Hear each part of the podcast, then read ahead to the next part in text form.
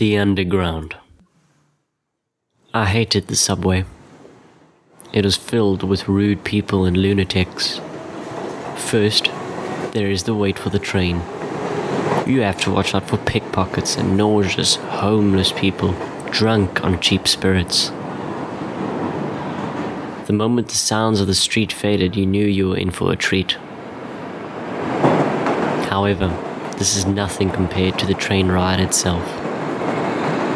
The last time I rode the subway, it was an unforgettable experience because even to this day, I have no idea what happened. I stepped on and found a free seat. The stiff chair bugged me. It was so easy to slide right off or into someone else.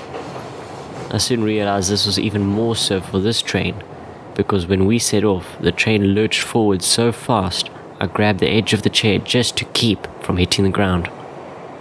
I looked around to see if anyone had noticed, but they didn't. They continued to read, sleep, or stare aimlessly at the floor. I couldn't blame them for trying to pass the time, but something was off, and I couldn't be the only one who noticed. The train was moving faster and faster. The lights in the tunnel sped past, stretching with the Doppler effect. Soon they became one continuous beam. My eyes were wide as I stared at this light.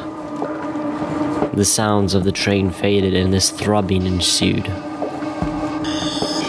Just as soon as it started, it disappeared. The tunnel lights vanished and the train shook me more than usual. Thinking back on the scenario, I wonder why I wasn't making a bigger scene of it. I'll add that to the list of things I can't explain that night. The train began to slow, and soon the familiar light of another stop had arrived. Passengers left, others came on. Again, I don't understand my behavior. I should have just walked off with them. But it wasn't my stop. My stop was supposed to be the next one, but the sound didn't match. The words didn't make sense. I threw away the idea that the train went backwards. It was probably just a mistake with the sounds. The train burst forward once again and the darkness returned. There weren't any tunnel lights now. It was just a void. I took a quick look around the train. They were all new passengers seated in cheap seats just like mine. Suddenly, my heart began to beat like an engine pushed to the max. My eyes were drawn to their faces. Their eyes. They didn't have any. There was just flesh.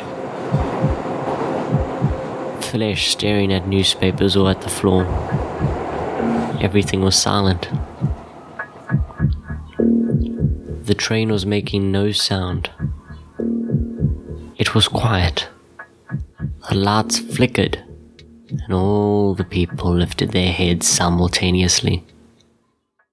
It was such a mass movement that I couldn't help but notice, and I darted from one side of the train to the other, because I knew they were all staring straight at me.